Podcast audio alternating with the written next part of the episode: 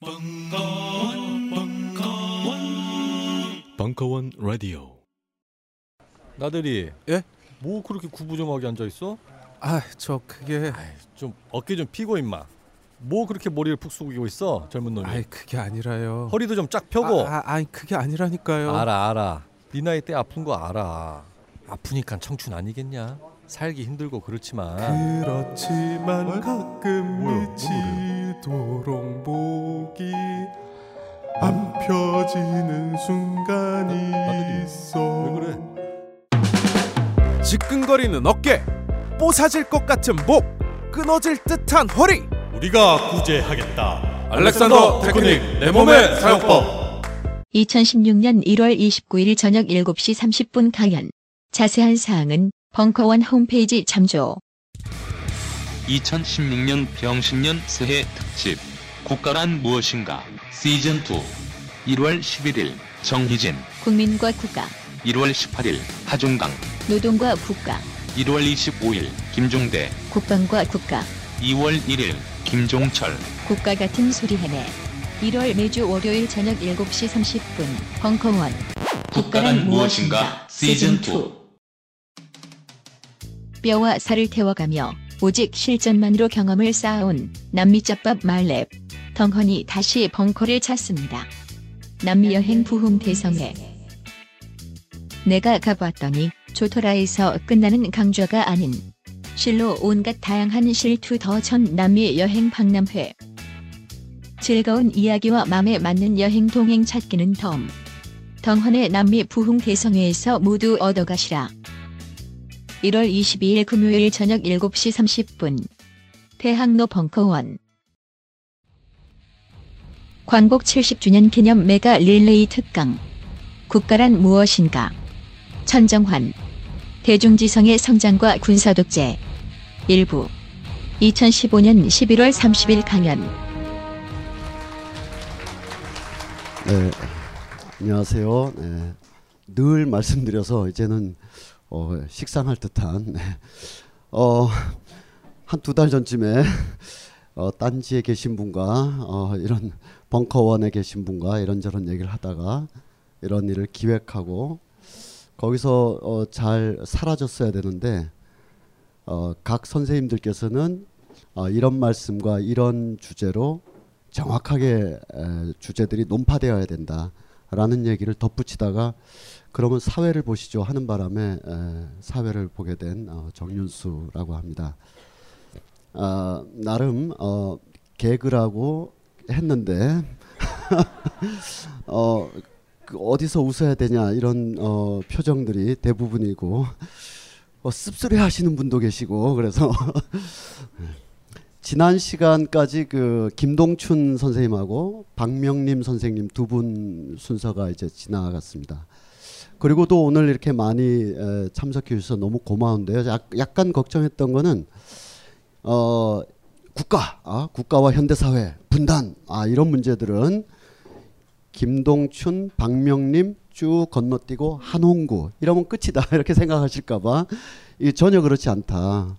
어, 요, 이 옛날에도 그러지 않았지만 그래도 옛날의 관성대로 국가를 국가론적 관점에서 사회를 사회학적 관점에서만 보는 게 아니라 다른 학문과 막 크로스오버 하면서 볼 때 안 보이던 것이 더 선명해지고 어, 실제로 과소평가됐던 것이 정확하게 에, 도드라지는 에, 이 만약에 이렇게 다면체였던 사물이 있다면 이게 다면체라 현대 사회와 국가론이라든지 사회 변동론만으로는 안 보이는 어, 다른 부분들 예컨대 그 사회의 관절이나 그 사회의 속살 같은 경우는 잘 안 보일 수가 있습니다. 뼈대만 보이는 거죠. 뼈대만 관절이 있어야 휘어지고 속살이 있어야 지탱이 되는데 그 영혼의 문제 최근에 학문적인 테마로 한다면 감정의 문제 아, 이런 문제들은 어, 최근에 그 사회학이나 국가론에서도 감정 이야기를 많이 하고 있습니다만 학문 자체가 혹은 그 작업 자체가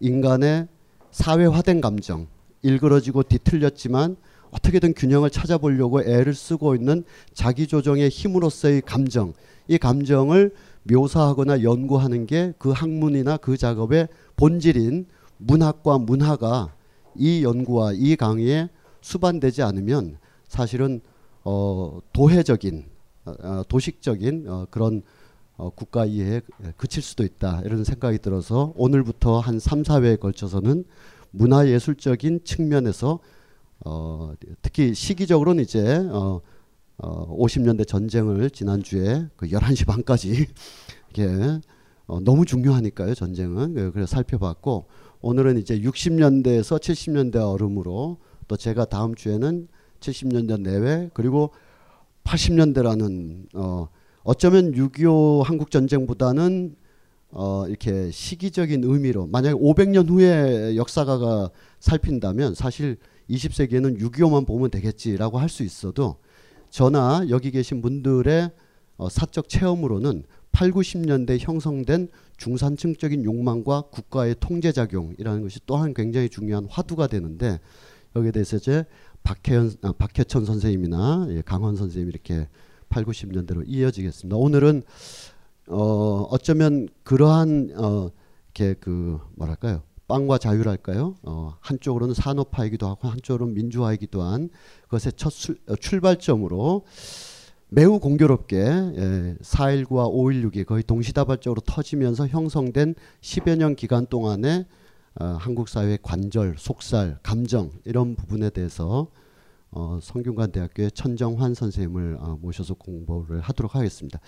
짤막하게 그 어, 선생님 책이 저 뒤에 이렇게 있고 또 어, 읽으신 분도 계시겠지만 에, 이따가도 또 말씀이 나오시거나 혹은 여러분들께서 질문도 있을 수 있는데 국문학자가 왜 국가에 대해서 말을 할 수가 있는가라는 부분도 학문의 영역의 크로스오버뿐만 아니라 이 세대가 가지고 있는 그 근대 초국의 어떤 한 방법으로 이 다양한 정신사적 흔적을 통해서 즉 문화예술적인 작품의 어떤 그 근거 자료들, 유류품들, 그 시대의 상흔들을 통해서 6, 70년대의 국가와 사회를 재구성, 재해명할 수 있는 좋은 기회가 아닌가 그런 학문 작업을 하고 계신 여러 소장 학자분들 중에 어, 오늘의 주제와 가장 근접한 책을 어, 내시고 또 다양하게 논문을 쓰시고 계신 천정환 선생님의 말씀을 한 9시까지 한번 들어 시간 제약을 하기로 했습니다. 박, 박명희 선생님 11시 25분까지 달리셨기 때문에 9시 내외까지 우선 천정환 선생님 모시고 말씀을 듣도록 하겠습니다. 선생님 모시도록 하겠습니다. 예, 소개받은 천정환입니다. 반갑습니다. 그 보니까 정말 빵빵한 선생님들 강의 주제로 어, 하는 틈에 끼어서 어, 제가 조금 글을 써본 60년대, 70년대에 대한 이야기를 하게 됐는데요. 어, 많이 와주셔서 감사하고 또 준비해 주신 벙커 측에 어, 가문의 영광이라고 말씀드리고 싶습니다. 뭐 이렇게 제목을 뽑았습니다. 그래서 준비를 조금 하다 보니까 제가 60년대에 관한 책을 어, 뭐세 권을 사실은 어, 박정희 시대에 관한 책을 세 권을 썼는데 각각이 다른 성격인데 원래 이제 60년대를 저한테 이제 배당을 해주셨는데 어, 60년대 70년대를 같이 이야기할 수밖에 없더라고요. 제목을 그렇게 뽑았고요. 아마 이제 대중지성이란 말이 낯설 수 있겠지만 뭐 지성과 문화 이런 이야기를 하게 되겠죠 오늘은. 금방 말씀하셨는데 저는 이제 국어국문학과에 소속되어 있는데 한국 현대문학이 전공입니다. 근데 어, 뭐 아시는 분들도 있겠지만 한국 현대문학 이라는 분야가 최근 한 10년 사이에 많이 변했습니다. 그러니까 전체 한국 인문학의 어, 지형의 변화가 그 배경으로 있고요.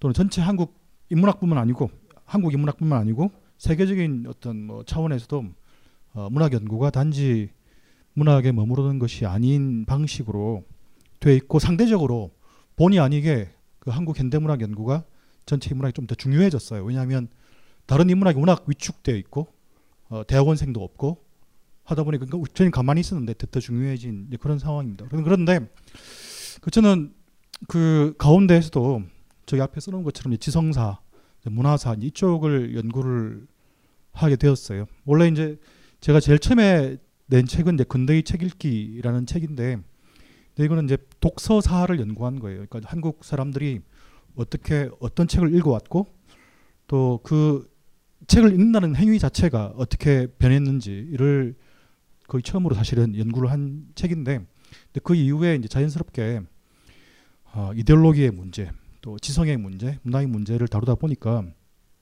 뭐 이런 책들을 쓰게 됐고 어, 정윤수 선생님하고는 어, 좀 친해진 이유는 제가 뭐 그렇게 하다가 저기 세 번째 나오는 책, 이 조선의 사나이든 풋볼을 차라라는 책을 썼어요.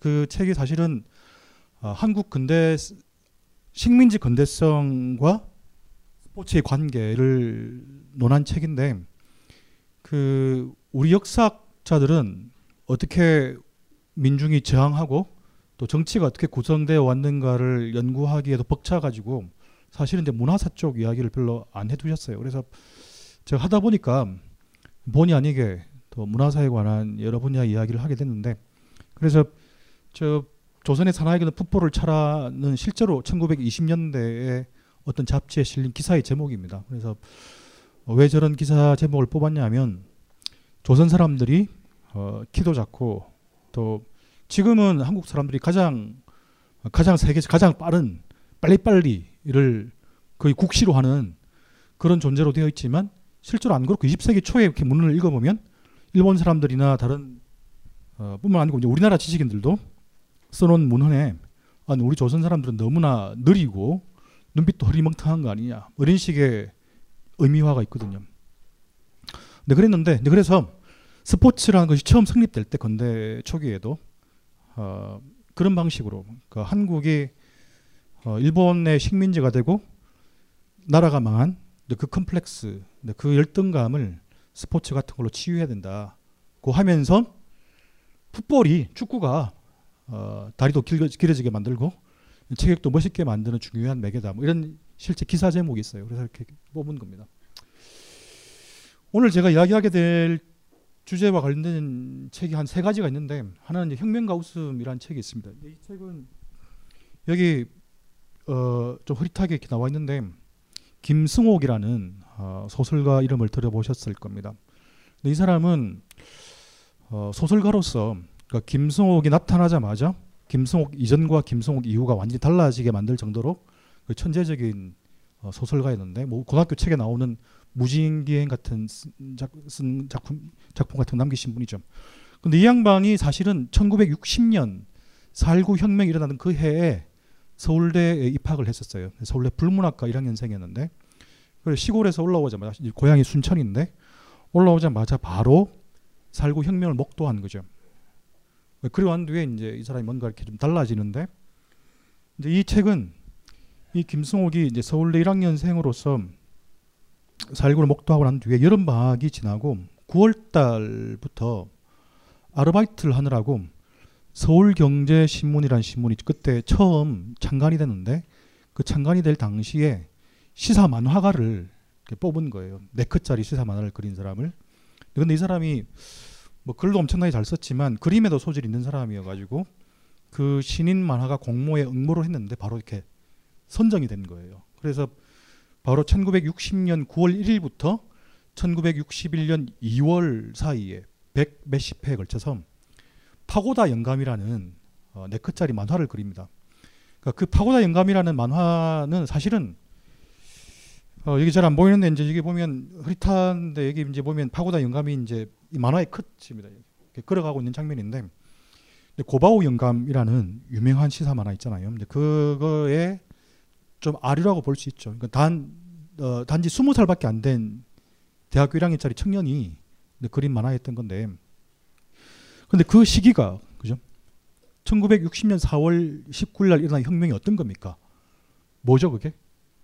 이승만 독재를 12년 만에 물리치고 학생과 학생이라 할 때는 사실은 고등학생도 대거 포함되어 있었죠. 고등학생이 먼저 사실은 시위 항쟁에 나섰죠. 그래서 나중에 대학생들이 결합하면서 혁명이 일어나고 이승만이 쫓겨났는데 그 혁명은 사실은 모든 근대 국가는 혁명이나 내전을 통해서 이루어져 왔죠. 또 그것이 실제로 혁명이 갖고 있는 의미는 혁명을 통해서 사실은 한국 사람들 어떤 나라 사람들이다 민주주의 주체가 됐거든요. 한국에서는 1919년에 일어난 3.1 운동이라는 사건이 거대한 사건이 그 혁명의 어떤 단초를 처음으로 보여준 거죠. 물론 더 거슬러 올라가면 동학 농민 전쟁이 있지만 3.1 운동이 있고 그리고 난 뒤에는 어, 한국은 어떤 나라였습니까? 조선 500년 통치를 겪고 난 뒤에 곧바로 들어선 정치체는 총독부 정치를 겪었던 거잖아요. 그런 뒤에 45년에 해방되어서 48년에 정부가 수립되고 50년에서 53년 사이에 전쟁을 치르게 되는데 사실은 기층의 민중들은 민주주의라는 것을 배워서는 알지만 또 투표장에 가보긴 했지만 사실은 민주주의는 단지 제도가 아니고 단지 정치, 정치체의 이름이 아닌 거잖아요.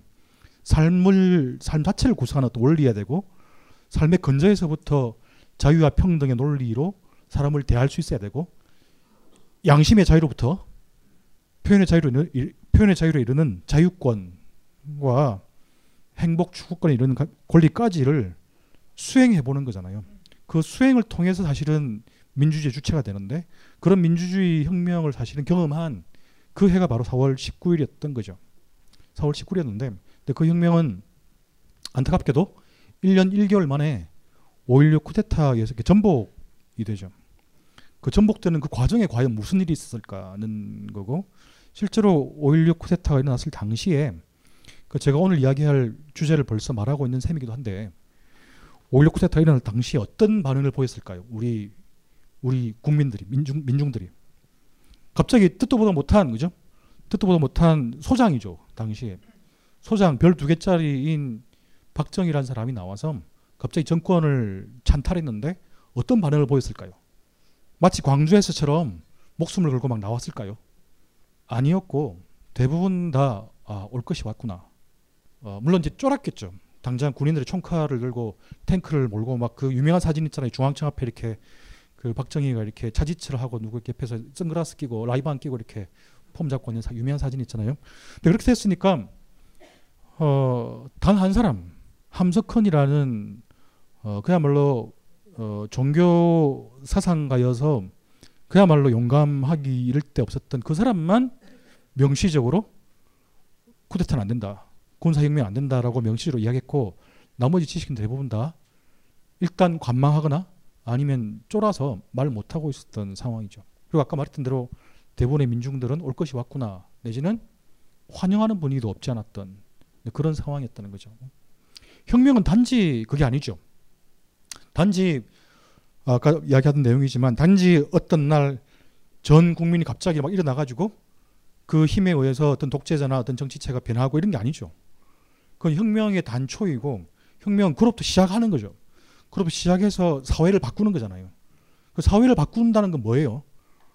법도 고치고 관계도 바뀌고 재밌는 건 그런 거죠. 우리나라 혁명 혁명 비슷한 사건들이 60년 4월 19일 그리고 87년 6월 10일에 일어났는데 그 사건 뒤에 연속된 사건들이 어떤 게 있습니까? 이를테면 이런 게 있어요. 이런 사건들이 있는 거죠. 뭐냐면 노동조합이 갑자기 엄청나게 빨리 막 결성되는 거예요. 60년에서 61년 사이도 그랬고 80년 7월 8월 87년 7월 8월 9월 사이에도 그게 갑자기 3천 개의 노동조합이 막 결성되거든요. 또 60년 4월 19일 이후에 어떤 일이 벌어졌냐면 저번 시간에 혹시 거창 양민 학살 사건에 대한 이야기 나온지 모르겠는데 53년 경남 거창에서 있었던 그러니까 빨갱이로 몰아서 그 빨치산 토벌에 나선 국군이 수백 명의 사람들 살해한 사건이거든요. 그러니까 민간인 살해한 사건인데 그런 사건에 대한 진상 규명을 해달라고 국회에 청원한 그런 일들로 벌어졌던 거죠. 근데 그게 사실은 혁명이 진행된다는 것이 뭔지를 보여주는 거죠. 그러니까 억눌려 있었던 인권, 노동권 또는 어떤 삶의 전체적인 어떤 자유의 문제를 제기하고 그것을 뭔가 받아 안으려 하는 것. 그래서, 그래서 역사가 변하는 건데 근데 그런 일들이 실제로 바로 이 김성옥이라는 어린 만화가가 만화를 그리고 있던 당시에 이렇게 묘사가 되어 있어요. 어떤 일이 벌어지는지. 그 60년 9월에서 61년 2월 달이에요, 딱. 근데 이제 보면 사회가 어떠냐면 엄청나게 가난하고 사람들이 막 굶어 죽고 보릿고개가 막 있어요. 굶어 죽고 또 마치 지금처럼 생활고 때문에 뭐 일가족이 함께 동반 자살하고 이런 사건들이 계속 벌어지는 거죠. 그리고 혁명이 이렇게 퇴색하는 거죠. 이렇게. 처음에 그 덜 떴던 민주주의에 대한 열정 이런 것들이 어떤 부분에서 계속 실행되고 수행되어서 사회를 변화시키고 있었지만 그럼에도 불구하고 이- 이건 어떻게 보면 혼란이죠. 혼란일 수 있는데 그 혼란과 가난과 이런 것들이 뭔가 견디지 못하게 만든 측면들이 존재했기 때문에 그리고 민주당이 정권을 잡았어요.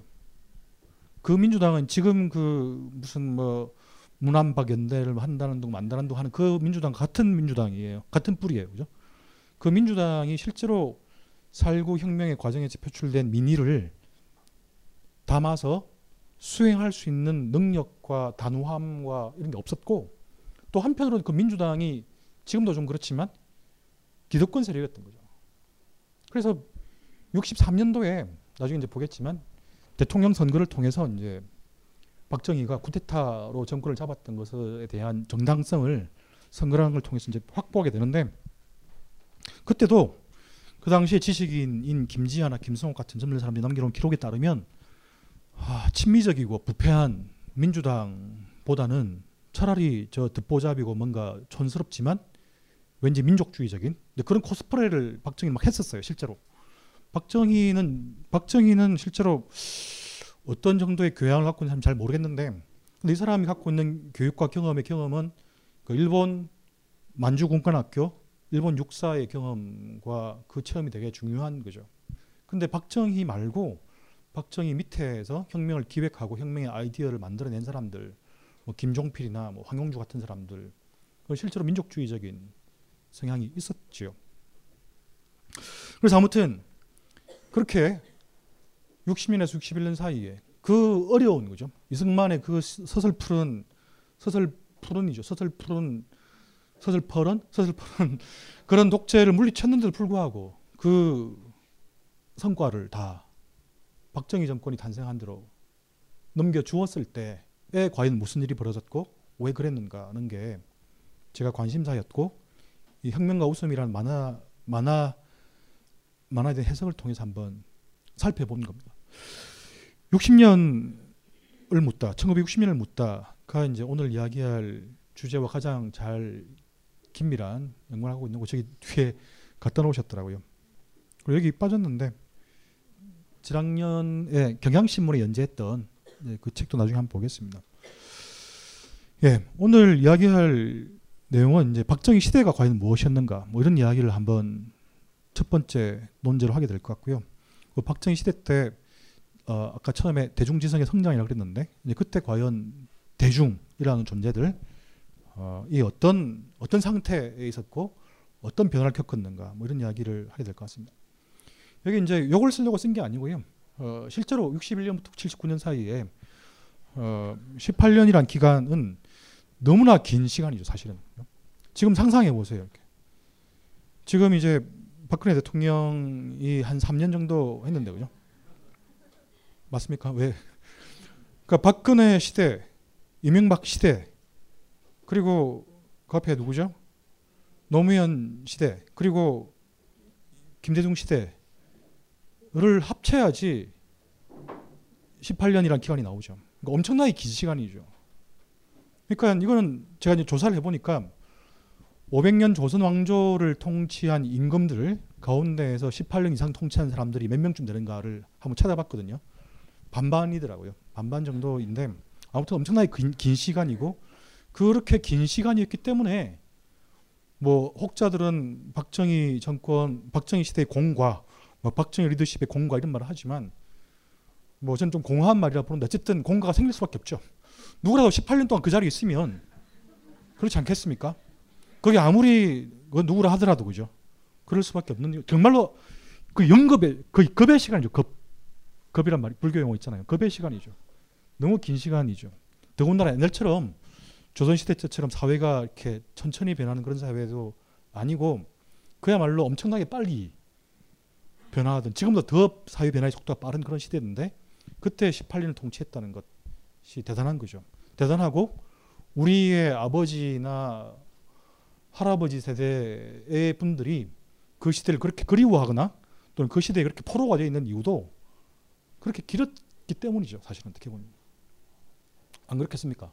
자기 경험의 상당 부분을 어쨌든 그게 좋았든 안 좋았든 그 좋았다 안 좋았다에 대한 냉철한 평가를 보통의 사람들이 만약에 가지지 못한다고 할 경우에 그 18년이라는 시간은 압도적인 시간이라는 거죠.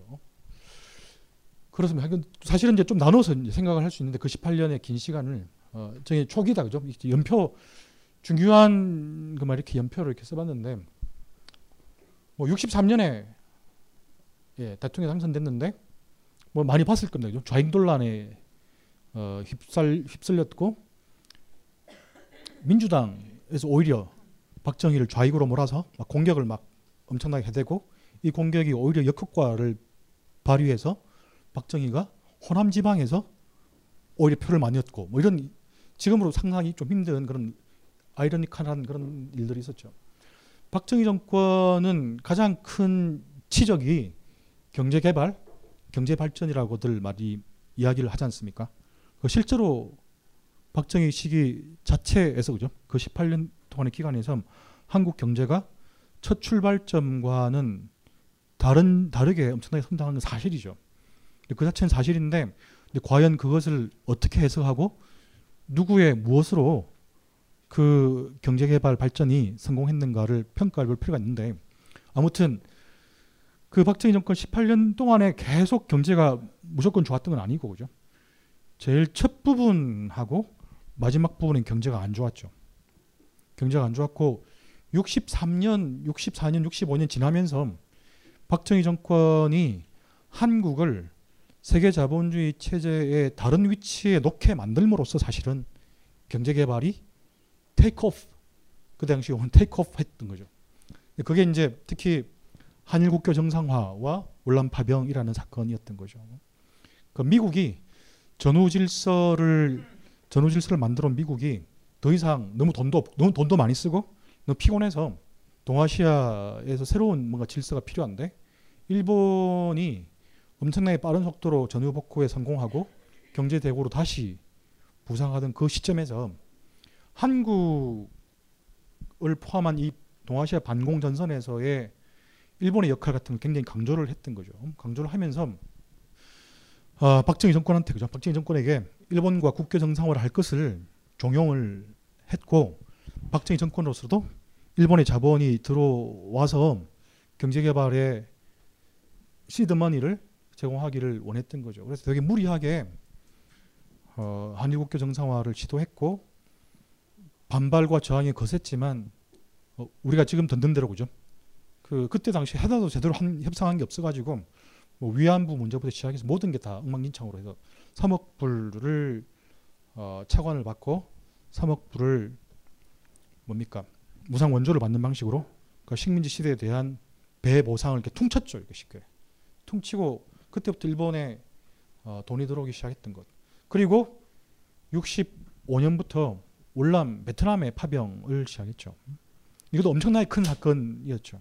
베트남 파병에 관한 이야기를 혹시 다른 선생님들 하시게 될지 모르겠지만 베트남 파병이 너무나 중요한 사건이고 베트남 파병 때 한국이 너무 잔인하게 베트남 사람들을 죽이고 강간하기도 했고 또 한국이 너무 고마워가지고 미국이.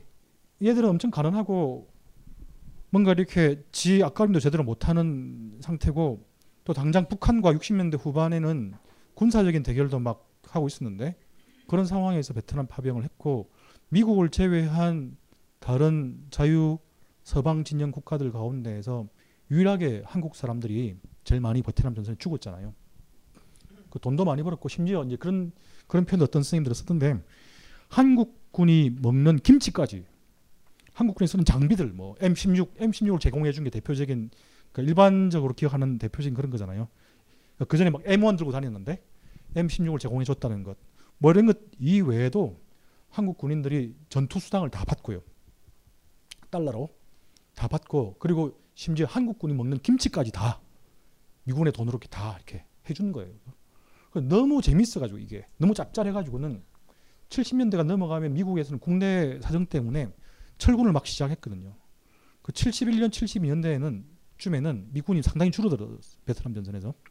근데 이때 한국군의 숫자가 더 많은 미군보다 그런 때도 있었고 캄보디아로 전선이 확대되고 있었는데 미군이 말하지도 않았는데 우리 캄보디아도 애들 보내겠다고 이렇게 막 정권에서 이야기를 하기도 했고 그랬던 상황들이 있죠.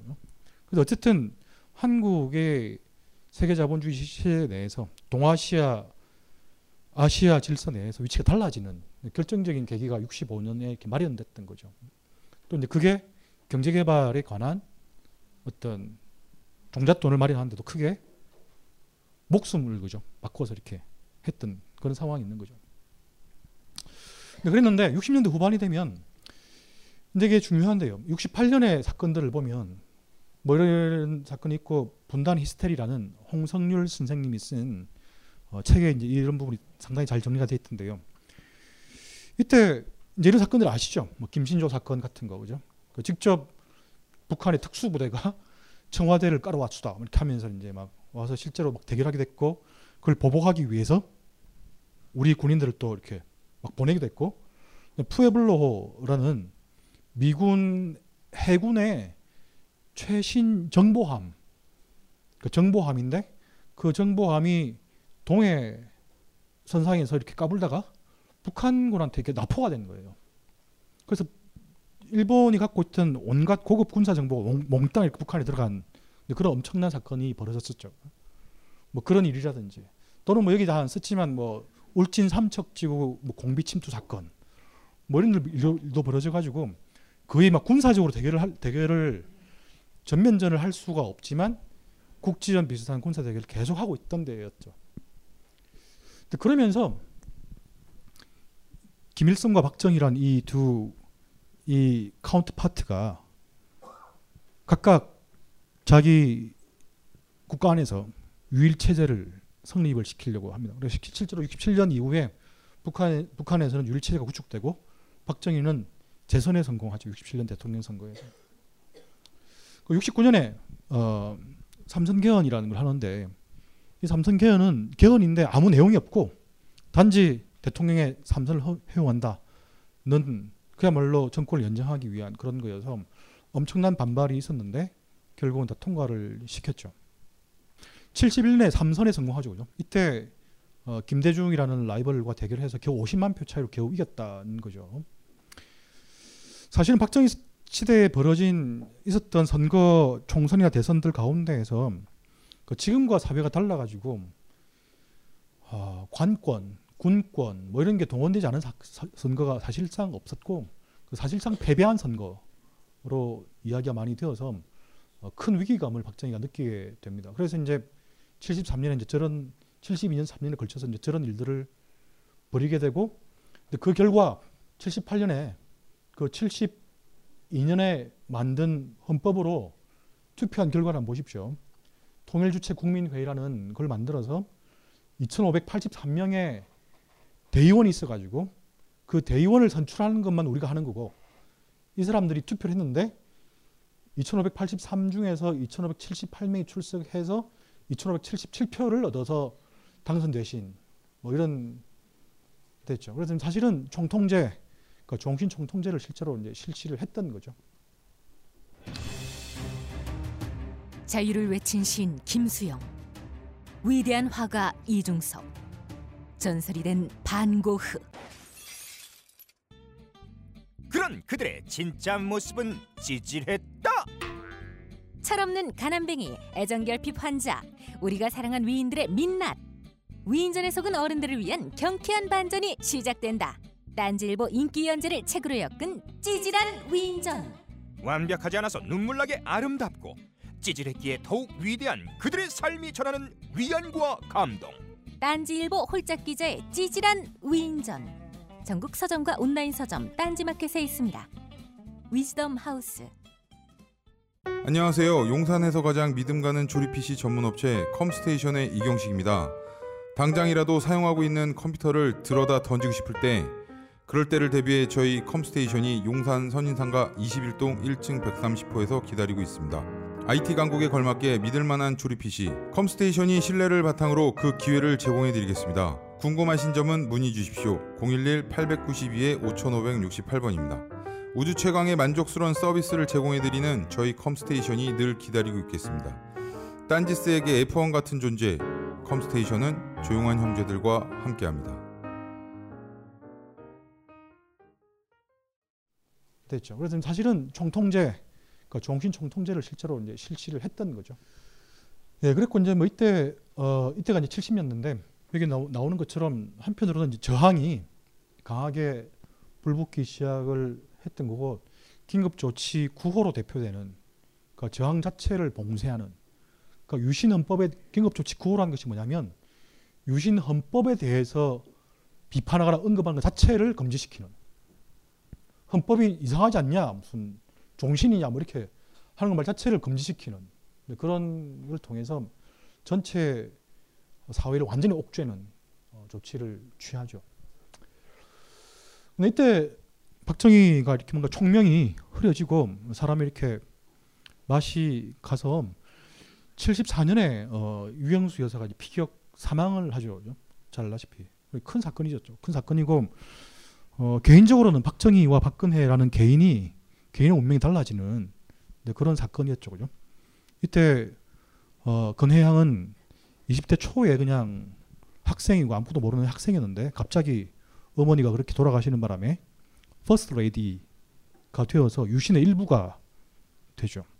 그 박정희는 이때 원래 좀 여성을 사랑하고 뭐 이런 게 있었지만 이후에 더 이렇게 상태가 어, 악화되어서 알다시피 죽을 때 되게 막 극적으로 죽잖아요. 이게 무슨 영화에 나오는 그 조폭 두목의 죽음하고 비슷한 거잖아요. 이렇게 막 그 왼쪽에는 가수, 오른쪽에는 모델, 지망생, 여대생을 데리고 있고 가수가 노래를 부르고 있는 와중에 number two가 그죠? 실질적인 number two가 그 고향 후배죠. 김재규 고향 후배고 되게 그냥 박정희를 은인으로 생각하는 그런 사람이었는데 number two가 갑자기 총을 들고 와서 각하 이런 버러지 같은 애들하고 놀지 말고 그 정치를 대국적으로 하십시오 하면서 그 지가 제일 존경하고 모시던 그 형님이자 대통령인 사람한테 총을 쏘고 아 총을 맞고 오죠.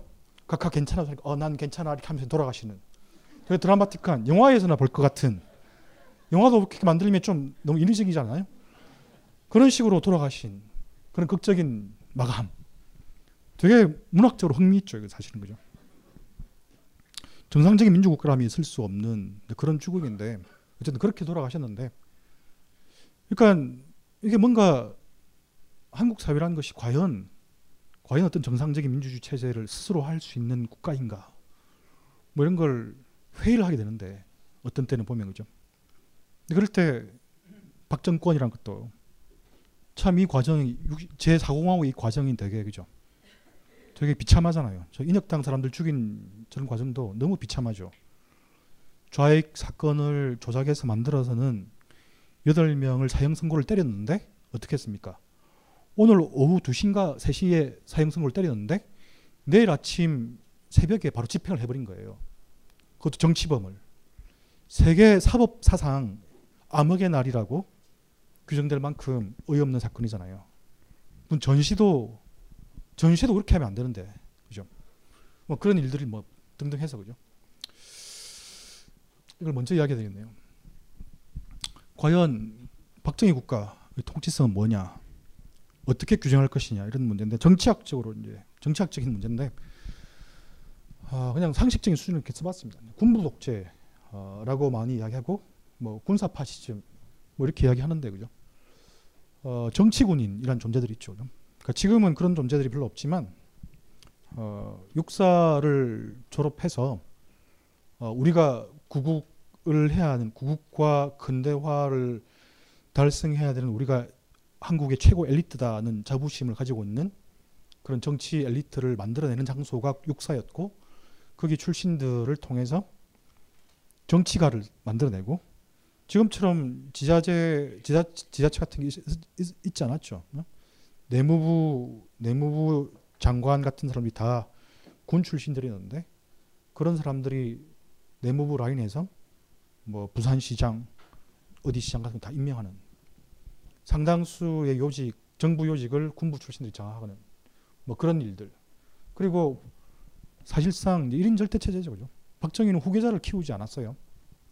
김종필이라는 사람이 상당히 지적이고 나름 똑똑해가지고 국민들한테 인기도 있었죠. 약간 풍류남아 뭐 이런 약간 인텔리전트 약간 나고 뭐 이런 사람이어서 상당히 인기가 있었는데 이 사람이 이제 박정희 이후에 후계자가 되는 게 아닌가라고 이제 에, 호사가들이 이야기하고 그랬는데 끝내 키우지 않았죠. 군부도 다 장하고 있었죠. 하나회 같은 사조직을 통해서 장악하고 있었고 뭐 그런 체제였고 그다음에 안보국가 안보국가의 가장 극명한 형태죠. 안보국가란 말은 뭐냐면 국가가 국가의 기능이나 국가의 어떤 위상 여러 가지가 있는데 그 가운데서도 안보만이 안보에 모든 게 달려 있는 안보를 위해서 모든 국가 역량 같은 것을 결집시키는 그런 국가. 그 병영 국가. 병영 사회란 말을 쓰는데 그죠? 사회 전체가 마치 내무반 같은 반사회부터 시작해서 사회 기층 조직과 모든 것들이 다 군, 군사화되어 있는 대학생, 고등학생이 다 군사 교육을 받는 뭐 그런 국가. 북한하고 비슷한 거죠. 사회의 병영화란 말을 쓰는데요. 그래서 보니까 이게 여단 비슷한 건데 뭐 슈퍼맨이 돌아왔단가 뭐 거기서 무슨 어떤 탤런트의 아기들을 다섯 살인가 뭐 세 살 먹은 아기들을 무슨 군대 체험하는데 보내가지고 뭐 제복 입혀서 제식 훈련 시켜 막 그랬다면서요. 그걸 보고 막 좋아라 하고 하, 그 변태 아닙니까 그런 사람들? 또 무슨 진짜 사나이 그런 프로그램을 만들어서 그죠? 안보를 상업화하거나 군을 그죠? 군 병영을 미화하거나 병영을 안방극장에 갖다 주는 그런 식의 사회 병영화 같은 게 뭔가 이렇게 복고와 함께 그죠? 사회 전체적인 복고와 함께 이렇게 텔레비전에 막 전시되는 그런 일들이 있더라고요. 뭐 권위주의, 권위주의 국가, 권위주의 체제란 있는데 저는 사실 이 용어를 별로 안 좋아하는데 좀 너무 막연하고 서구적인 개념이어서 그렇고 그다음 냉전 체제 그죠? 냉전 체제가 실제로 사회를 지배했죠. 지배하고 이 냉전은 한반도에서는 적어도 그죠? 서구적인 개념의 냉전이 아니고 사실상 두 안보 국가 내지는 두, 두 유일 체제가 체제 대결을 끝없이 하는 그러니까 박정희 시대 때만 하더라도 아, 그런 초조함 같은 게 있었던 것 같아요. 어떤 초조함이냐면 실제로 북한보다 국제적인 위상이 낮고요. 비동맹 회의 같은 것이 있는데 비동맹이라는 것은 그런 거죠.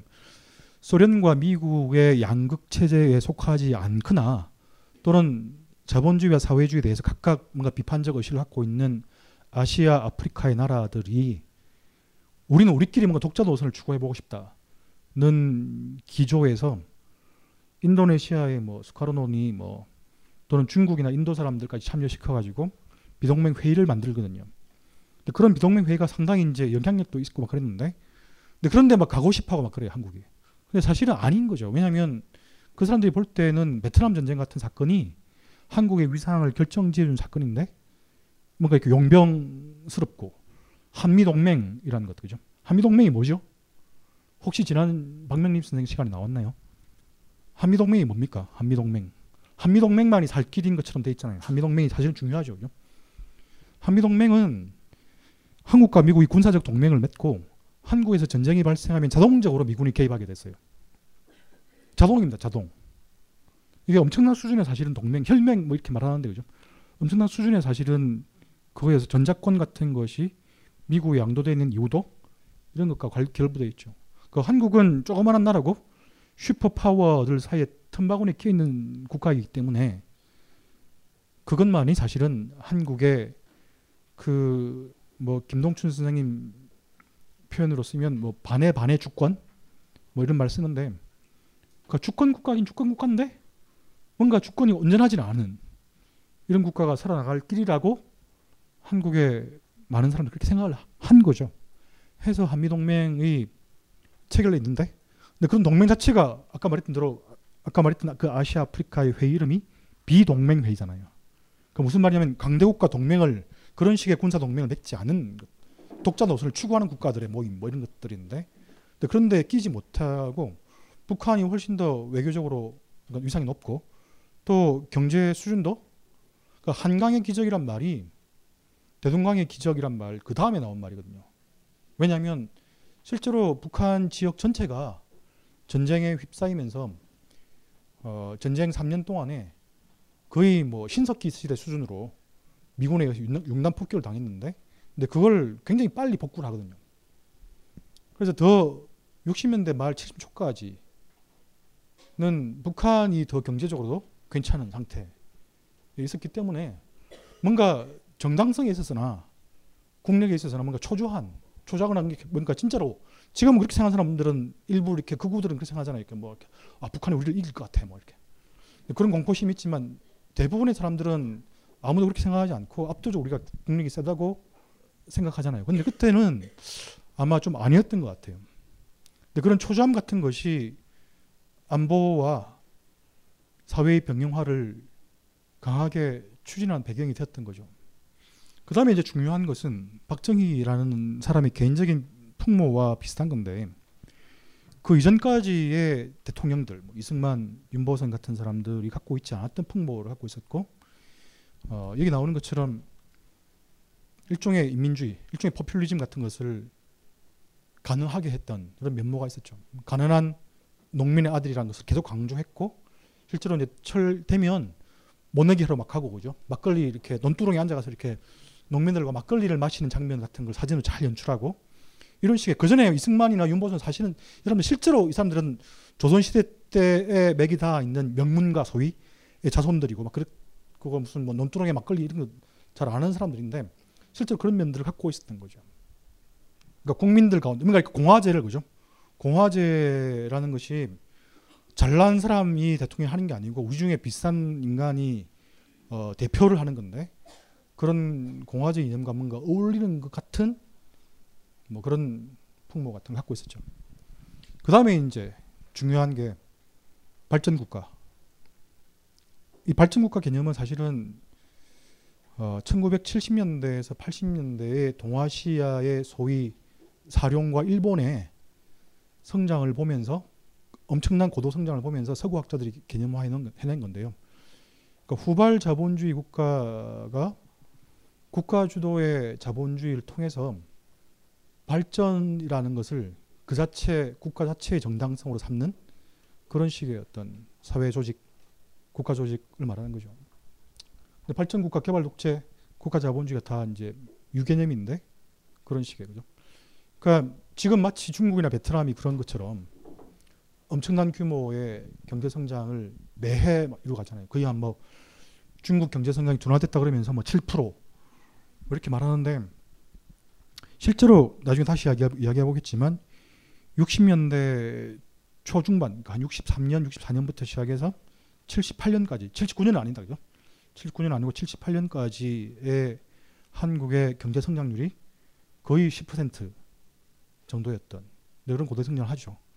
그런데 더 중요한 사실은 그런 성장이 사실은 80년대 이어진다는 것이 중요하죠. 그래서 이때는 후진국으로부터 탈출, 후진사회, 후진성 이런 말들이 박정희 시대 때 중요한 키워드인데 후진성으로 탈출이 문제가 아니고 80년대가 되면 중진국으로의 도약을 실제로 달성해내는 뭐 이런 사회가 펼쳐지는 게 그러니까 대략 한 30년에 걸친 고도 경제 성장을 이어간 그런 시대가 존재했고 그것이 가져다 준 어떤 변화 또 그것이 만들어낸 이데올로기적인 어떤 효과 같은 것이 너무나 중요한 거라고 말할 수밖에 없겠죠.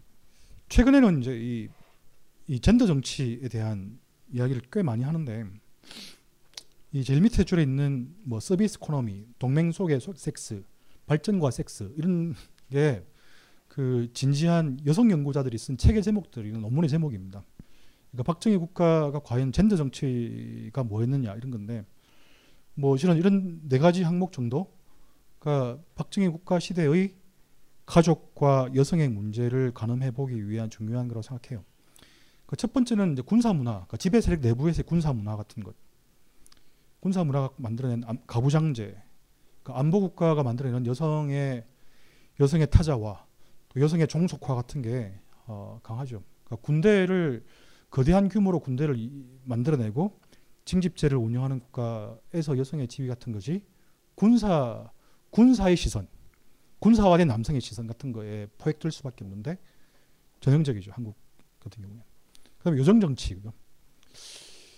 아 이건 뭐 묘사하기가 참 힘든데 여야를 가리지 않고 이 요정 정치를 통해서 이렇게 막후의 정치적 타협과 정치 문화의 밤이 결정된 뭐 그런 상황들. 그다음에 대규모 집창촌이 운영됐죠. 사, 산업화 시대 그죠. 그 지금은 없어진 지금도 일부 남아 있는 그런 대규모 집창촌이 대도시마다 크게 존재했죠. 뭐 대표적인 작품 영자의 전성시대라는 작품이 있는데 제가 굉장히 좋아하는 1975년도에 발표된 어, 단편 소설인데 조선작이라는 어, 작가가 쓴 소설이에요. 이 소설은 이 소설과 이제 이 어, 영화는 그 검열과 그 대중문화화하는 과정에서 마치 이제 호스티스 소설이나 장녀 소설의 대표적인 야한 그런 작품인 것처럼 되어 있지만 사실은 전혀 그렇지 않고 어, 굉장히 그로테스크한 시선으로 70년대 한국 사회의 최하층의 사람들을 그리고 있죠. 그 영자는 시골에서 올라온 시골에서 올라온 여성인데 영자는 가정부와 집창촌의 성판매 여성과 버스 차장과 이런 것들 직업을 전전하게 됩니다. 근데 그 당시에 가장 가난한 계층의 여성들이 그렇게 될 수밖에 없었던 과정을 이렇게 보여주는 거죠. 영자는 처음 올라와 가지고 어떤 서울 집에 이제 가정부로 근무하게 되는데 근데 이 남자들이 영자를 대하는 방식 같은 게 이제 중요한 거죠. 아들과 아버지가 다 이렇게 어린 10대 소녀인 영자를 이렇게 막 건드리는 거죠. 근데 그러다가 버스 차장이 됐는데 지금 없어진 그 오라이 하는 분들 있잖아요. 그 하는데 어, 교통사고를 사고를 당해서 한쪽 팔을 잃게 되죠. 한쪽 팔을 잃게, 잃게 되는데 한쪽 팔을 잃다는 것은 최하층의 여성이란 존재가 가지고 있는 게 몸밖에 없어서 몸밖에 팔 게 없는데 그 몸이 훼손당한 거죠. 이렇게 팔이 한쪽 떨어져 나가서. 그래서도 그래서 청량리에 있는 집창촌에서 가장 어, 싼 가장 싼 가격에 자기 몸을 판매하는 어, 사람이 된 거죠. 근데 이제 이 영자를 어릴 때부터 봐오던 창수라는 남자 주인공이 있는데 역시 이제 최하층의 남성이죠. 근데 이 사람이 영자를 뭔가 이렇게 어, 연민하게 되어가지고 영자한테 의수를 의, 의수라 해야 되는. 의수를 만들어주는 거죠. 그이 의수를 끼고 영자가 성판매에 나서는데 그때부터는 그전과는 달리 장사가 막 잘 된 거예요. 그래서 이제 역설적으로 영자의 전성시대라고 했는데 어느 날 이 집창촌에 화재가 발생해서 영자가 타 죽습니다. 타 죽는데 그러니까 전성시대를 구가하다가 이렇게 타 죽는데 창수가 마지막 장면이 어떻게 되냐면 이 창수란 남자 주인공이 영자의 시신을 이렇게 보죠. 이렇게 불에 탄 시신을 보는데 보면서 뭘 연상하냐면 사실 이 창수가 베트남 전쟁에 갔다 왔던 그런 청년이었어요. 베트남 전쟁이 어떻게 간 거예요? 무슨 말이냐면 만약에 이제 우리 여기가 이제 만약에 1소대, 2소대, 3소대 있는데 우리 무대인데 이 중에 어떤 사람들을 보내는 거예요? 지원자를 보내는 거예요? 아니면 그냥 1소대 이번엔 1소대가 다음 달엔 2소대 뭐 이렇게 보내는 거예요? 예, 기본은 지원자를 보내는 건데 나중에는 어, 그 지원이 강제적인 그러니까 지원은 명목은 지원인데 사실은 강제적인 비슷하게 가는 거죠.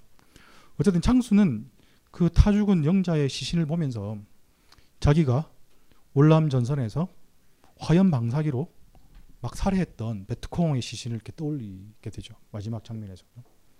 그게 너무나 그로테스크하게 막 그려지는데, 그러니까 최하층의 존재들에게 가해진 몸에 대한 폭력, 몸 몸의 문제, 뭐 이런 것들을 그리고 그 일부러 그렇게 그죠. 창수라는 사람이 한편으로는 영자란 존재에 대해서 연민하고 사랑하는 존재고 한편으로는 그 영자란 약하고 여린 여성에게 가해지는 남성 폭력의 일부를 담당하게끔 이렇게 그려두었죠. 굉장히 뛰어난 그런 작품이죠. 근데 그랬는데 어쨌든 그죠?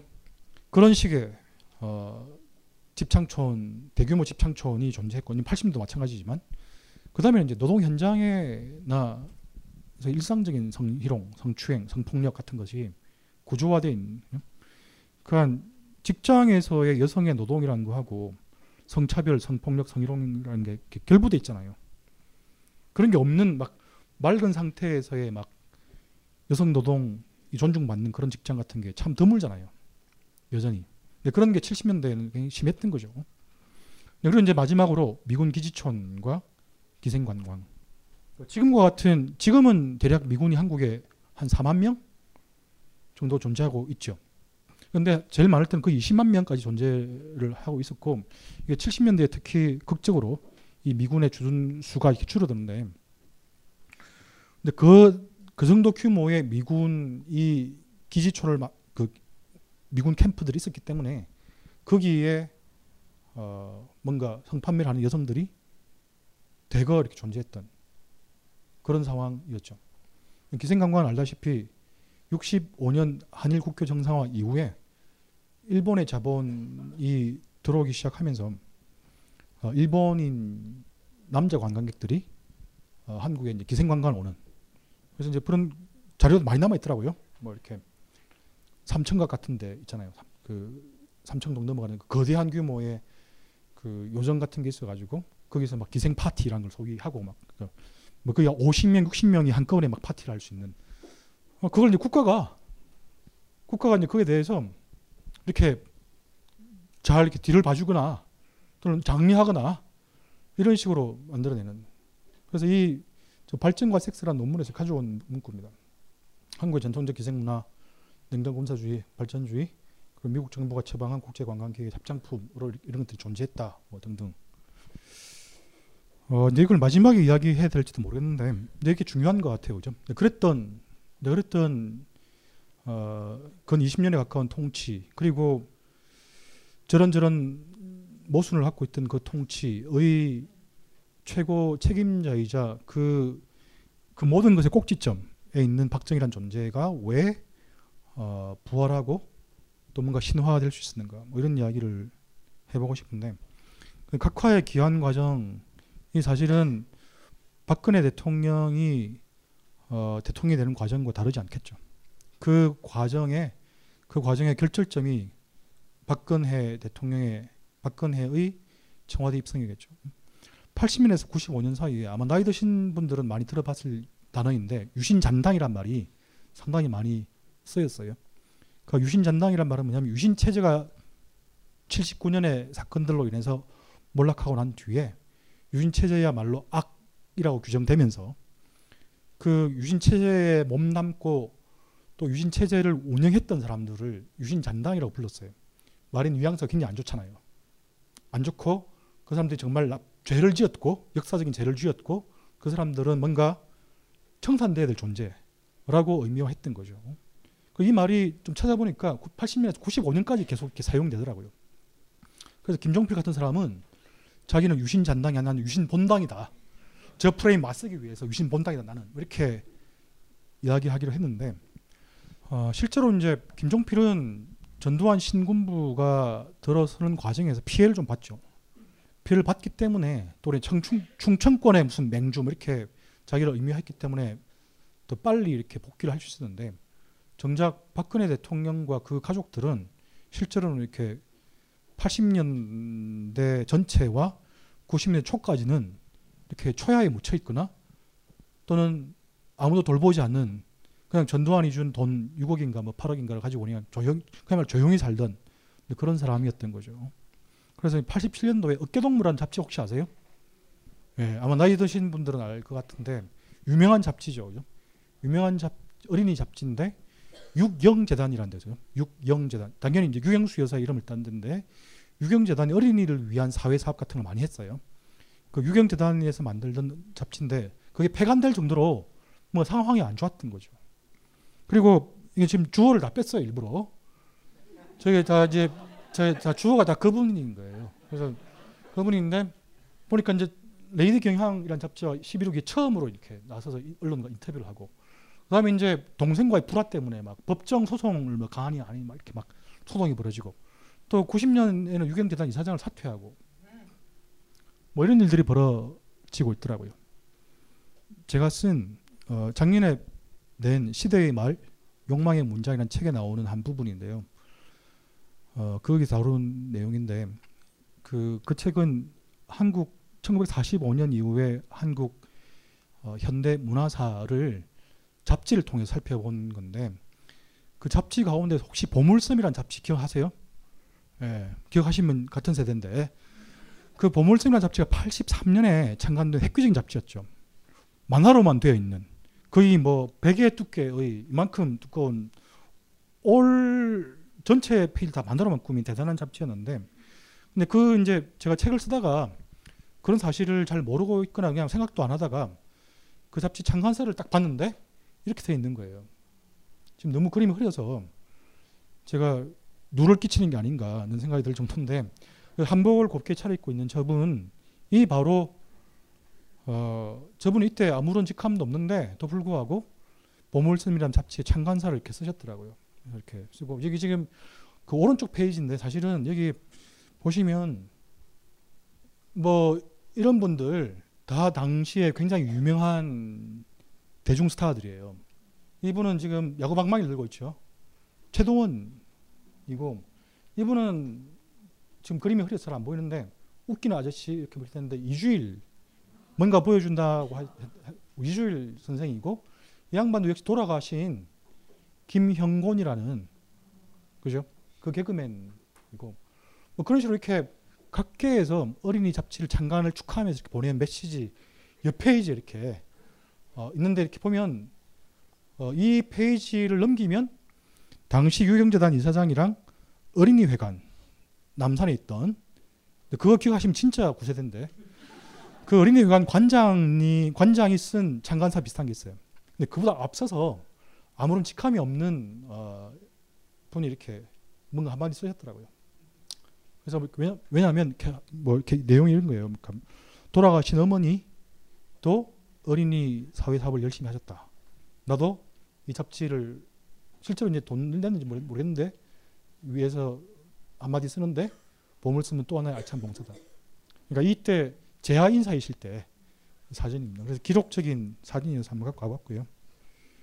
90년대가 들면서 90년대도 여전히 민주화와 자유화가 한국에서 전개되고 있었는데 그러니까 이 유신잔당이라고 불리고 유신이라는 것이 그야말로 민주화의 흐름과는 맞지 않는 과거의 과오이자 한국 사회의 어떤 모순의 어떤 결절점의 대명사인 것처럼 이야기가 됐던 그런 시대였는데 그랬는데 뭔가 90년대가 되니까 뭔가 분위기 달라지는 거죠. 무궁화꽃이 피었습니다라는 소설 같은 것도 그렇죠.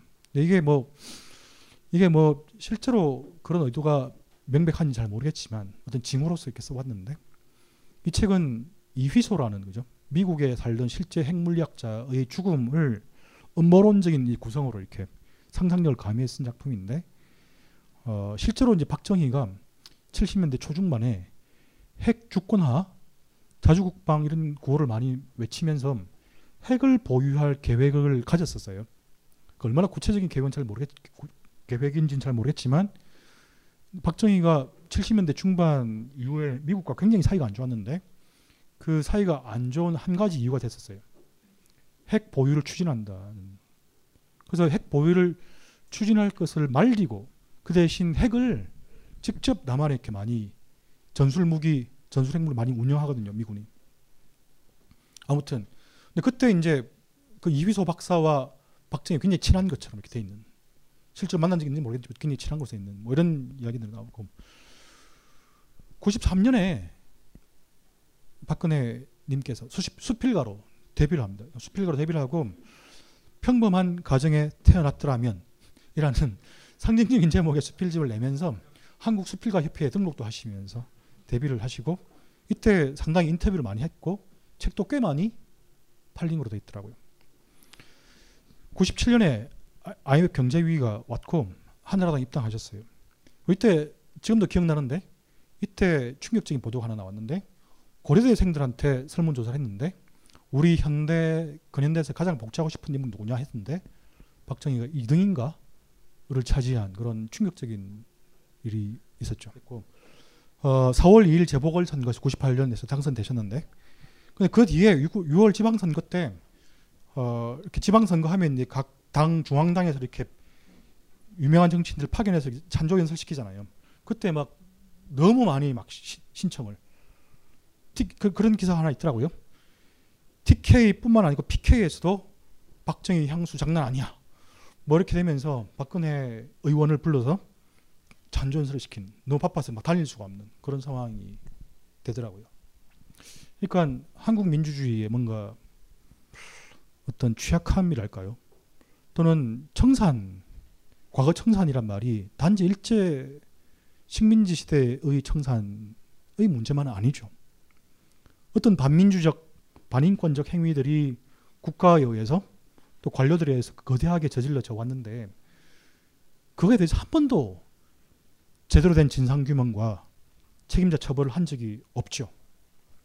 그게 뭐 홍세화 선생님이나 김동춘 선생님 말처럼 그게 이 한국을 가해자의 땅으로 만들어내고 그 가해자의 가해자와 연관된 사람들이 계속 그런 일들이 가로막는데 그러니까 유신 같은 상황들에 대해서도 몰라요. 어떤 법이 가능했을지는 모르겠지만 한국 민주의 취약함이 그런 어두운 과거들을 제대로 정리 못하는 상황 속에서 뭔가 경제 위기가 있다든지 아니면 뭔가 민주주의 한계 같은 것이 닥칠 때 뭐 미명은 그런 거죠. 뭐 강력한 리더십이 어떻고 뭐 경제 안정이나 발전이 어떻고 뭐 이렇게 미명을 달아놓지만 사실은 민주주의를 또는 자유를 스스로 이렇게 포기하거나 양보하거나 이런 상황들 이 벌어져 왔고 60년에서 61년 사이에 벌어졌던 과정들도 근데 소위 이제 에리 프롬 같은 철학자가 말할 때 자유로부터의 도피라고 표현하잖아요.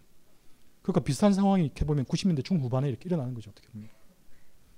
저는 이런 것들을 이제 문화사학자 사실은 한국 사회에서 이 한국의 대학이나 이런 데서 문화사를 강의하는 사람들이 별로 없고 한데 저 아까 소개해 주셨던 정윤수 선생님이 이제 문화사를 강의하시는 분 중에 한 분인데 저도 이제 문화사를 가르칩니다.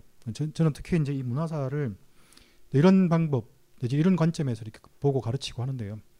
그 지적 격차의 문화사 뭐 이렇게 나름 이름을 붙여봤는데 그 지적 격차란 것, 그러니까 서로 다른 어떤 지식의 양, 서로 다른 어떤 학력, 서로 다른 어떤 정보의 접근성 같은 걸 가지고 있죠.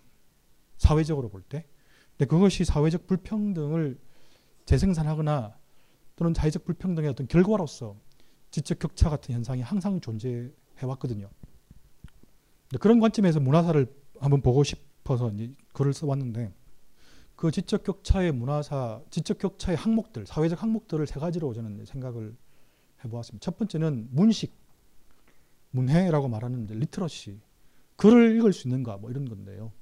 그게 좀 지금 보면 좀 이상하죠. 글을 읽을 수 없는 사람이 없기 때문에 뭐 이게 왜 나오지 이렇게 말할 수 있는데 사실은 모든 사람이 학교를 어느 수준 이상 다니고 모든 사람이 문자를 해독할 수 있는 시대가 된 것이 그렇게 오래되지 않았죠. 오래되지 않아서 뭐 이건 너무 거슬러 올라가는 이야기인지 모르겠지만 1930년에 조선 총독부가 처음으로 이 땅에서 국세 조사란 걸 해요. 그게 뭐냐면 인구 센서스죠 일종의 인구 센서스여서 전 인구에 대한 나이와 거주지와 학력과 다 조사를 해보는데 그때 주요한 항목 중에 문맹 여부를 조사하는 것. 과연 난 놓고 이게 기억인지 니언인지를 판별할 수 있는 능력이 있는가. 뭐 이걸 처음으로 조사를 해본 거예요. 그래서 이 식민지 시대 때에는 적어도 문명을 누리려면 문명을 누리려면 한글만이 아니고 이때는 언문이라 불렀어요. 일본인들이. 한글만이 아니고 일본어를 할 줄 알아야 돼. 일본어를 할 줄 알려면 한자를 좀 읽을 줄 알아야 되는 상황인데 저 항목에서 그죠. 아, 언문과 국어, 국어의 해독 능력을 물었던 거죠. 그 결과 조선인들 가운데에서 한글과 일본어를 다 읽을 수 있어서 문명을 누리고 오죠. 세금 고지서도 일본어로 돼 있고 전화를 하려고 전화기를 들면 교환수가 나와서 모시모시 하면서 일본어로 이야기하고 취약 통지서 일본어로 돼 있고 학교에서 일본어를 더 많이 가르치고 조선어보다 뭐 그런 사회인데 당연히 고급한 지식이나 정보는 다 일본어로 돼 있죠. 그런 상황인데 과연 우리 조상들 지금으로부터 몇 년 전입니까? 음? 80년 전? 85년 전인데 그죠? 85년 전에 우리 땅을 살았던 우리 조선인들 가운데에서 일본어를 읽을 수 있었던 사람 이 몇 퍼센트쯤 됐을까요? 그러니까 문명이 아니었던 사람이죠. 자, 1번 1%, 2번 5%, 3번 10%, 4번 20%, 예, 1번 1%, 2번 5%, 예, 3번 10%. 예. 정답은 없단데 약 8% 정도의 사람이 어, 일본어를 읽을 수 있었어요. 그러니까 그리고 여성들 가운데서 지금 여기 앉아 계신 분들 가운데 한 반쯤은 여성인데 여성들 가운데에서 일본어를 읽을 수 있었던 사람 몇 프로 좀 됐을까요? 예, 2% 이하 정도였어요. 그러니까 여기 만약에 한 50명이 앉아 계시면 이 중에 없는 거죠. 그러니까 일본어를 읽을 수 있다는 말은 뭐냐면 보통 학교를 졸업했다는 거거든요. 그러니까 소학교 또는 보통 학교로 불렸는데 초학교 정도를 졸업하면 일본어를 읽고 말할 수 있는데 그런 정도를 다닌 학- 사람도 없었다는 겁니다. 여성들 가운데서는. 그 이제 저희 관심 다 그런 거였는데 아까 이제 3.1 운동이 거대한 일종의 민주주의 혁명 같은 것이라고 말했고 3.1 운동이 뭐죠? 3.1 운동이 뭡니까? 유관순 누나가 막 무슨 조선 독립 만세를 막 외치고 막 이랬는데 유관순 누나는 이화학당에 다녔던 최고의 엘리트 여성인 거죠. 사실은 그죠. 근데 어쨌든 3.1 운동이 뭐죠? 독립운동? 예, 독립운동이다 그죠? 독립운동은 독립운동인데 3.1 운동 때 약 한 달 반 정도 한 달 반 정도 기간 동안에 왜 3.1 운동이 일어났죠? 예? 3.1 운동이라는 사건이 한 달 반 정도에 걸쳐서 근 250만 명 정도의 조선인들이 시위 운동에 참가를 했어요. 연인원. 그리고 그 결과로 7,200, 7,300여 명이 학살을 당했어요. 한 달 정도 사이에. 엄청난 사건이잖아요.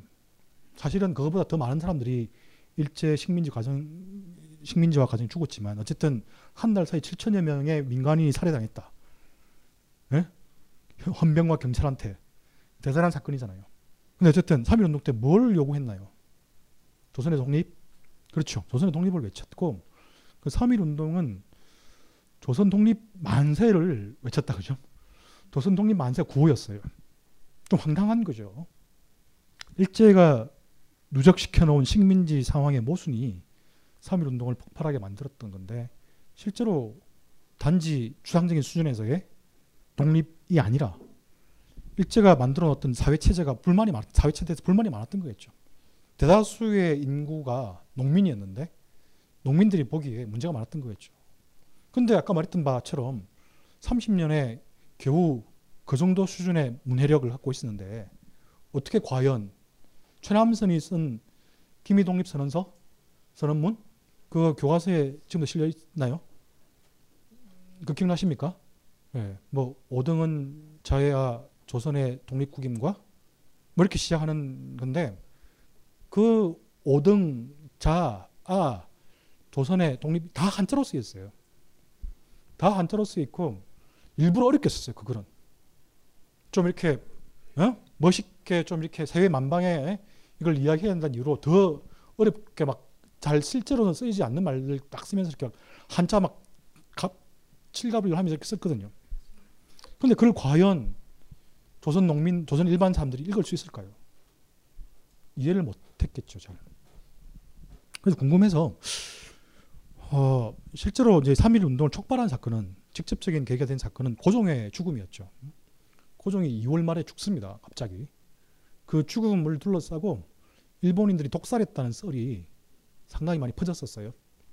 그래서 어떤 어떤 기록을 보니까 그 부산 쪽에 부산 동래 고보 학생들이 이렇게 시위를 하면서 들고 나왔던 그 플랜카드 비슷한데 딱 네 자를 써왔대요. 네 자를 써서 이렇게 시위를 했는데 오왕 독살 우리 임금이 독살당했다. 이 구호를 이렇게 써서 이렇게 시위를 하기도 했고 뭐 그렇더라고요. 근데 어쨌든 기미독립선언서에 나타난 것처럼 민족 자결주의가 어떻고 또 윌슨이라는 미국 대통령이 민족 자결주의를 제창하고 막, 막 이런 복잡한 사연들이 있는데 근데 그거에 대해서 어떻게 조선 농민들이 이해를 하고 만세 시위에 목숨을 걸고 가담했을까 잘 이해가 안 되잖아요. 그래서 기록을 좀 읽어보니까 근데 그 양반들이 이제 헌병대로 또 재판소로 끌려가서 신문을 봤는데 그 일본인 관리들도 좀 이상한 거예요. 이것들은 분명히 무지랭이들인데 농투상이 무지랭이들인데 글자도 못 읽는 놈들이고 실제로 보면 만들어 놓은 조서에 사인을 해야 되는데 조서를 읽을 수가 있어야지. 그 대신 사인해주고 읽어주고 뭐 이야기해주고 이렇게 하는데 그런 무지한 무식 상태, 무식이란 말이 그런 말이죠. 글자를 모른다는 뜻이잖아요, 원래. 흥미로운 거죠. 그 실제로 조사인들 보면 그 일본 경찰이나 검찰이 이렇게 물어보죠. 당신은 조선 독립이라는 게 뭐라고 생각하냐? 그게 뭐냐 이렇게 물어요. 그 물어 조선 대부분의 물론 이제 그거에 대해서 그죠. 윌슨이 어떻고 뭐 민족 자율주의가 어떻고 니들의 정책이 이게 나쁘고 저게 나쁘고 이렇게 막 하는 사람도 있죠. 학생들 학생들은 그렇게 막 말하는데 대부분의 농민들은 저는 모릅니다 잘 이렇게 이야기를 해놓고 있죠. 그러니까 두 가지를 짐작할 수 있는 하나는 뭐냐면 실제로 조선 독립의 요구란 것이 구체적으로 구체적으로 일본이 만들어온 정책과 차별과 억압에 대한 저항이었던 거고 그 다음에 한편으로는 그렇게 잘 모릅니다로 말하는 것 자체가 어떻게 보면 그런 일본이 만들어 놓은 새로운 표상의 공간, 새로운 어떤 지식과 정보의 공간 이런 데 아직까지 비껴나 있는 거죠. 조선 농민이라는 존재는. 근데 그렇다면 그렇다면 말입니다. 조선이 그 정도였는데 조선은 나름대로 문명 국가였잖아요. 나름 문명 국가였는데 음악 인창이 있는데 조선보다 더 열악한 아시아, 아프리카의 나라들이라든지 또 중국과 소련처럼 거대한 거대한 인구를 가지고 있는데 사회주의 혁명에 성공한 나라들이라든지 이런 나라들에서의 문명의 문제는 어땠을까? 과연 그 사람들은 어떻게 혁명을 했을까? 이런 문제가 있을 수 있죠. 저랑 비슷한 문제 의식을 가진 학자 이미 있었더라고요. 레이먼 윌리엄스라는 영국의 문학자가 자기 나의 나라를 조사해 보니까 1800년 19세기 초 우리로 치면 이제 정조가 막 통치하고 있을 그런 때인데 조사를 해보니까 영국 가구들 가운데에서 1800년 당시에 신문이나 잡지를 받아보는 가구 수가 전체의 1%였대요. 근데 그러던 것이 100여 년이 지나서 1차 대전과 2차 대전 사이에 조사를 해보니까 거의 90%란 사실을 알게 되고 이런 과정들, 죠 이런 과정들을 일컬어서 The Long Revolution, 기나긴 혁명 이렇게 이름을 붙여서 책을 낸 게 있어요. 그러니까 우리도 마찬가지인 거죠. 지금 이렇게 이야기하고 있는데 거의 90%에 가까운 존재들이 사람들이 다 문맹이었다가 뭐 저기 보면 나오지만 63년에 박정희가 대통령을 시작하던 그때 즈음에 조사해놓은 기록이 문맹률이 한 30%쯤이다. 는 걸 알게 되었고요. 초등학교 취학률이 거의 96%다. 이런 기록들이 있어요. 물론 이승만 정권 때 기록 통계 기록을 다 믿기는 좀 힘들지만 어쨌든 그렇다. 72년에 어, 중학교 준학률이 71%였다.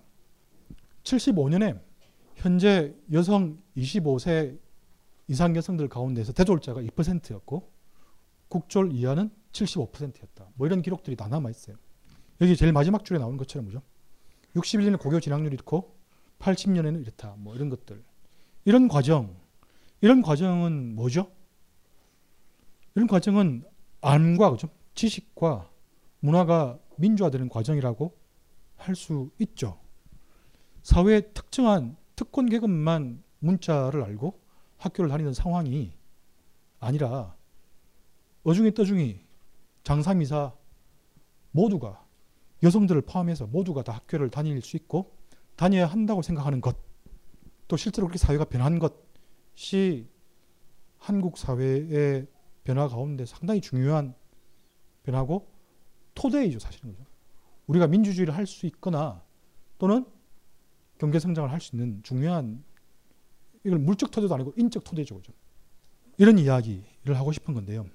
이제 그게 어, 지적 격차의 문화사의 한 부분입니다. 그래서 지적 격차의 한 부분이 어, 문식과 문해라는 걸 설명하기 위해서 이렇게 이야기를 해봤고요. 그러니까 직접적으로는 문맹의 문제나 학교를 어디까지 다녔느냐 뭐 이런 식의 문제로 드러나는 거죠. 근데 이제 좀 더 흥미롭게도 이 지적 격차란 것이 아까 처음에 말씀드린 것처럼 계급을 재생산하거나 또는 계급 재생산의 과정의 결과인 것이죠. 그 지배 계급은 또는 엘리트들은 모든 지성과 지식이 모두에게 동등하게 배분되거나 모두가 동등한 지식을 갖게 되는 그런 상황을 잘 원하지 않는 것 같아요. 그래서 어떤 그래서 어떤 단계들을 만들어내는데 그 단계들 가운데 중요한 기제가 학력과 학벌이죠. 어떤 대학을 나왔냐라든지 그죠? 또는 어디까지 다녔냐라든지로 사람을 차별하는 것. 그런 차별을 제도화시켜 놓은 것. 뭐 이런 과정들도 사실은 근대 이후의 사회, 학벌 사회, 학력 사회에서 동시에 벌어지는 과정이거든요. 한국도 그런 과정을 계속 겪어왔죠. 그래서 점점 점점 스펙이 높아진 이유, 토익 다 900점, 막. 웬만한 대학생들 막 물으면 800점, 900점 다 그렇고 훨씬 영어를 잘하고 그죠? 훨씬 해외 연수나 해외 체험 많고 훨씬 공부도 많이 하고 있고 비교할 수 없이 그런 것들이 보면 지적 격차의 어떤 계단들을 높여 놓았기 때문에 벌어지는 일이기도 한 거죠.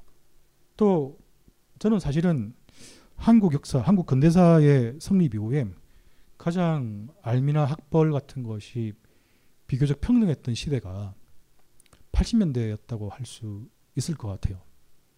왜 그렇습니까? 나중에 다시 보겠지만 갑자기 전두환이 집권하고 난 뒤에 어떤 일을 했냐면 두 가지 일을 했어요. 나머지 못된 일 한 것 다 빼고 이제 교육과 관련해 두 가지를 했는데 뭐냐면 가위를 어느 날 갑자기 금지 다 시켰어요.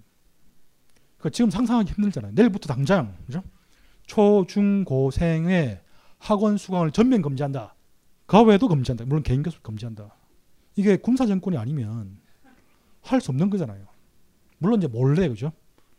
응답하라 1988이 약간 묘사된 것처럼 몰래 몰래 바이트를 하는 대학생들이나 입주 가외 하는 사람들이 강남을 중심 있었긴 했지만 그때는 약간 이제 88년쯤 되니까 이게 처음에 그 서설 팔았던 게 약간 이렇게 희석돼서 그런 거고 처음에 실제로 안 다녔다고요.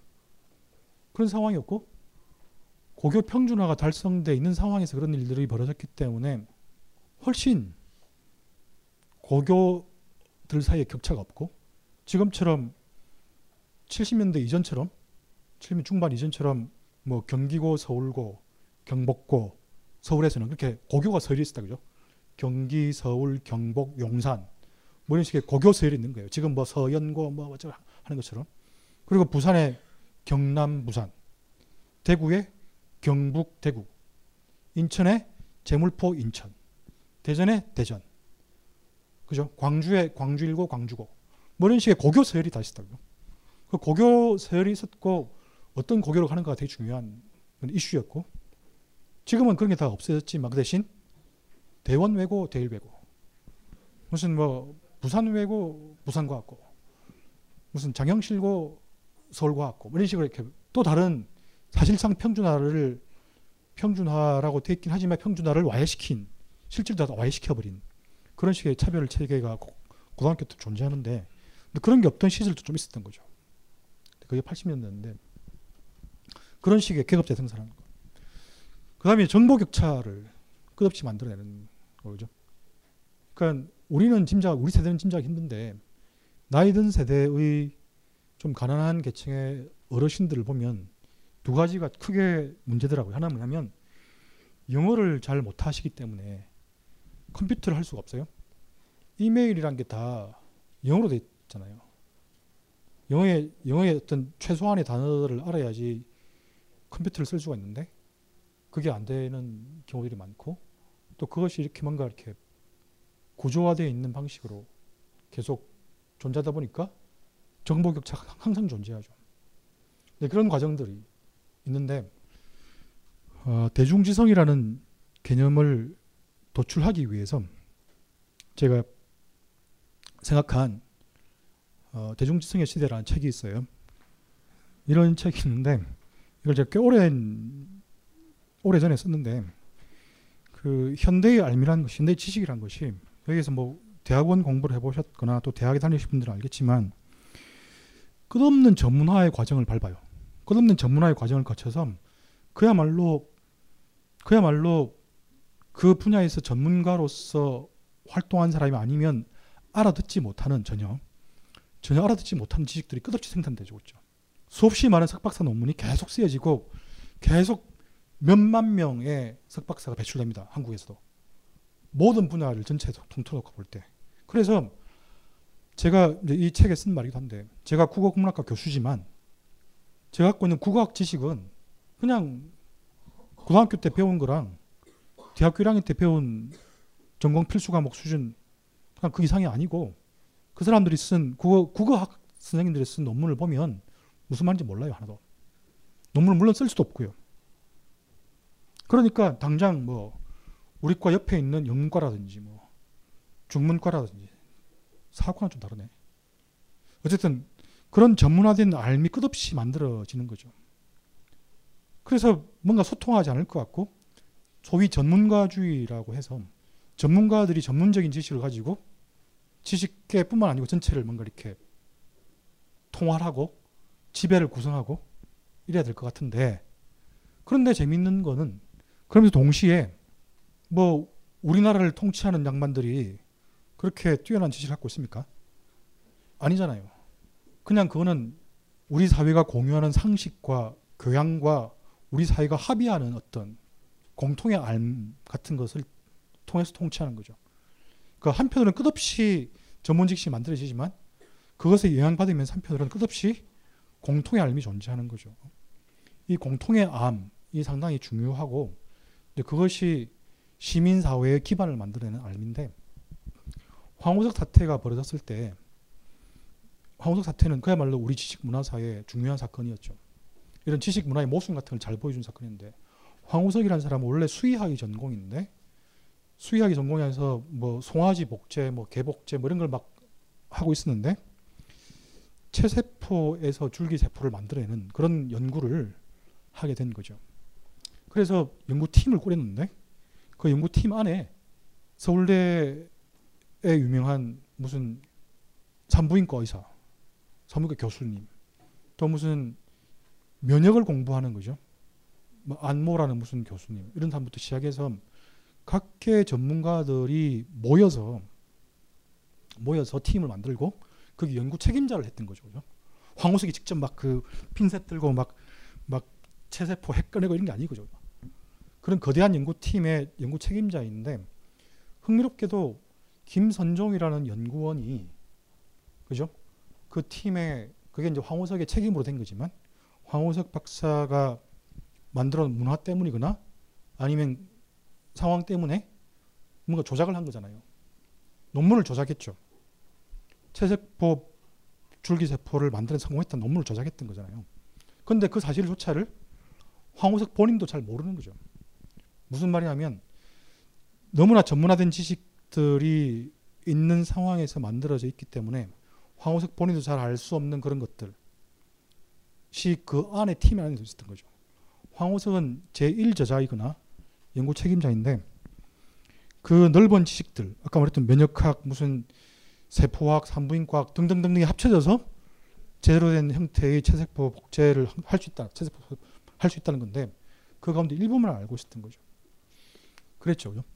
그랬는데 이 사건이 이 사건이 뭔가 조작되어 있음일 내부 고발자와 또 브릭이라는 생명 공학을 연구하는 젊은 학자들의 모임에서 이 논문이 잘못되어 있고 조작되어 있음이 밝혀졌죠.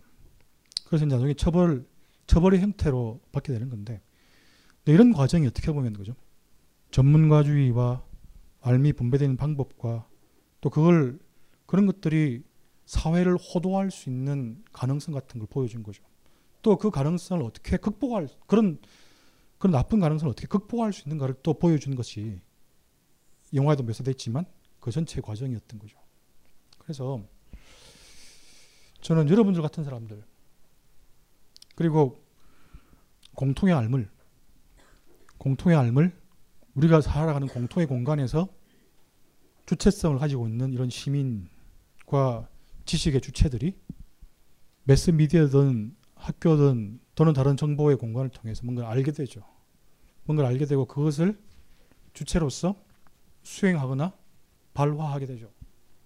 그런 것들을 대중지성이라는 개념으로 이렇게 붙여보고자 했고 아래줄에 나오는 것처럼 집합지성, 집단지성, 다중지성 같은 용어를 쓰는 분들이 있는데 뭐 대충 다 비슷한 개념이라고 생각합니다. 저는 일부러 사실은 대중지성, 대중이란 말을 써가지고 어, 이 책이 결국 잘 안 팔리게 되고 어, 비판에 어, 비판을 많이 받고 막 그랬는데 그 사람 대중이란 말이 갖고 있는 그 부정적인 함의 같은 게 있잖아요. 그 대중은 뭐죠? 부정적인 함의로서 대중은 막 그죠? 막 그 신도림역 그죠? 환성 환성 승차장에 있는 그 익명의 존재들 우르르 갔다가 그죠? 우르르 오는 이름을 알 수도 없고 무슨 생각을 할 수도 없- 할지 모르는 그런 사람들. 그리고 뭔가 시청률 25%뭐 무한도전 이번 주 시청률 25% 했을 때 누군지 알 수 없는 그 무한도전을 보고 토요일 저녁에 입을 좋아서 해불고 저랑 같이 조카랑 같이 보면서 그죠? 입을 해불고 좋아 좋아했던 그 존재들 뭔가 무지하거나 뭔가 이렇게 휘둘리어서 이렇게 부평초처럼 또는 어중이 떠중이 이런 것처럼 을 말하는 개념으로 대중이란 말이 많이 쓰이기 때문에 어, 노골적으로 야 대중이란 말과 어떻게 지성이란 말이 같이 어울릴 수 있냐 이렇게 비판하더라고요. 그래서 사실은 그걸 그런 문제에 대해서 더 이야기하고 싶었던 건데 상식, 교양, 이데올로기 등을 가지고 있죠. 알므로서 가지고 있죠. 지식으로 가지고 있죠. 우리는 그것을 뭔가 우리 공통의 삶에 필요한 무엇으로 쓰기를 원하죠. 전문가들은 그렇지 않습니다. 그죠? 전문가라는 존재들은 전문적인 지식의 틀 안에 있죠. 그래서 그런 그런 주체성 또 그런 암 자체를 대중지성이라고 말하고 아까 이야기했던 지적 격차의 문화사는 두 가지 방향이죠. 하나는 뭐냐면 하나 아까 말했던 것처럼 끝없이 알매 민주주의 확대돼 왔죠. 만약에 1975년이면 30년 전, 50년 전이면 이 중에 상당수는 고등교육을 고등교육 혜택을 전혀 보지 못한 존재들인 거죠. 제가 대학에 갈 때만 하더라도 한 25% 30% 대학 진학률이 밖에 안 됐던 것 같아요. 지금은 정점을 찍었죠. 정점을 찍고 내려오고 있죠. 80% 정도까지 대학 진학률이 올라갔다가 이게 거품도 많고 문제가 많으니까 이렇게 다시 내려오고 있는데 그래서 어쨌든 그렇게 고등교육을 이수했거나 뭔가 공부한 대학이라는 걸 상상해 보세요. 대학을 다니는 것과 안 다니는 것, 또 대학에서 가르치는 것과 가르치지 않는 것, 대학이 우리 사회에서 의미하는 바 이런 것들이 있는데 중요한 게 있죠, 뭔가.